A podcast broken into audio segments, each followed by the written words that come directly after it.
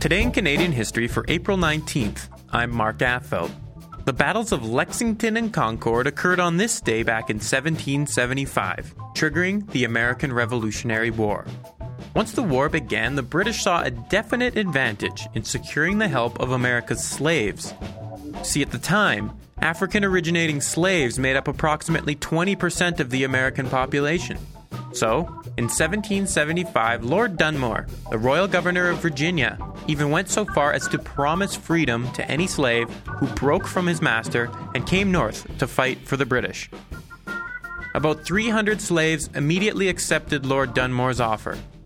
By 1779, estimates put the number of escaped slaves who had made the break for the British forces near 100,000. To learn more about the Black Loyalists, as they have come to be known, I spoke with Beverly Cox of the Black Loyalist Heritage Society, located in Shelburne, Nova Scotia. Following the war, Birchtown, Nova Scotia became the, the largest settlement of, of free blacks outside of Africa, correct? Yes, yep.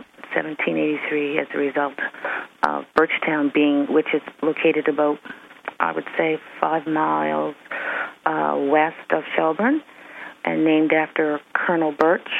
Uh, that uh, area was provided for the black loyalists, and that's where the black settlement was, and it became the largest free black settlement outside of Africa. Not only did the Canadian, or at the time, British government promise freedom to the escaped slaves, the men were also promised land. However, for the most part, the government did not honor its promise of land to the men who settled in Nova Scotia. And, as Beverly Cox explains, the men who did receive land did not always receive the most desirable land. And along with the, the granting of land, um, the black loyalists were on the bottom of the list for receiving land. And um, so they, and then those who did receive land uh, would receive land that would have been miles away from where they had settled because they were, everybody had pretty well settled in Birchtown and may have received land that were that might have been, for instance, uh, ten miles west. So, in order to um, uh, keep the land that you were granted, you had to maintain it.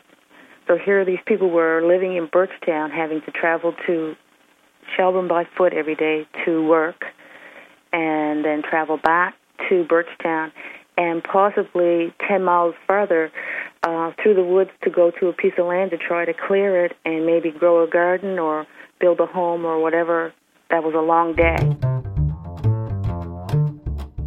Well, most of them came from southern uh, or warmer climates, so they weren't, um, you know, used to uh, winter conditions, and um, their first winter here was basically um, a hole dug in the ground with uh, a wooden roof and you know, a, a fire pit.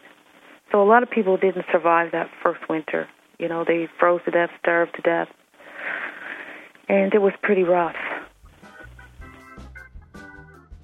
By 1791, the Sierra Leone Company began offering blacks in Nova Scotia their own land and the chance to self govern in West Africa. Approximately 1,200 of the settlers accepted the deal and boarded ships to cross the Atlantic. Well, actually, what happened was um, Thomas Peters uh, was a black loyalist, and at the time he was living in in uh, New Brunswick. But he actually had first came to and settled in Digby, which is part of Nova Scotia too. And he traveled to New Brunswick, and after you know, um, I think it was well, nineteen, um, eight nine years, people were getting pretty uh, fed up with um, the British not following through with their promises that they had made. So Thomas Peters had some backing, and he had uh, two or three petitions that he he took to him to the UK and met with people like Thomas Clarkson and and uh, Wilberforce, different abolitionists, and had an opportunity to talk to the British Parliament and explain the conditions of of the blacks in in Nova Scotia. And so, as a result of that, the British were at the time looking to colonize Sierra Leone. So they came up with this plan that they would uh, send um, Clarkson's brother John to Nova Scotia to talk to the Black Loyalists and uh, give them the opportunity to uh, relocate uh, in Sierra Leone. Today is a day full of Canadian history. The Canadian government banned the potlatch ceremony of BC's Aboriginal people on this day back in 1884. Tom Longboat won the Boston Marathon on this day back in 1907. And as always, we aired this episode of Today in Canadian History. Today in Canadian History is produced by CJSW 90.9 FM. The executive producers are Joe Burima and Mark Affeld. Original music is produced by the Fisk, Fletcher, and May Trio. Our series is not meant to be a definitive source on our past. Instead, we hope that it sparks a desire to learn more about our unique history. For more information on the series or to recommend an event or moment, check out our website at cjsw.com slash today in Canadian history. Did you know that throughout the American Revolution, American privateers performed numerous raids on different towns located in Nova Scotia?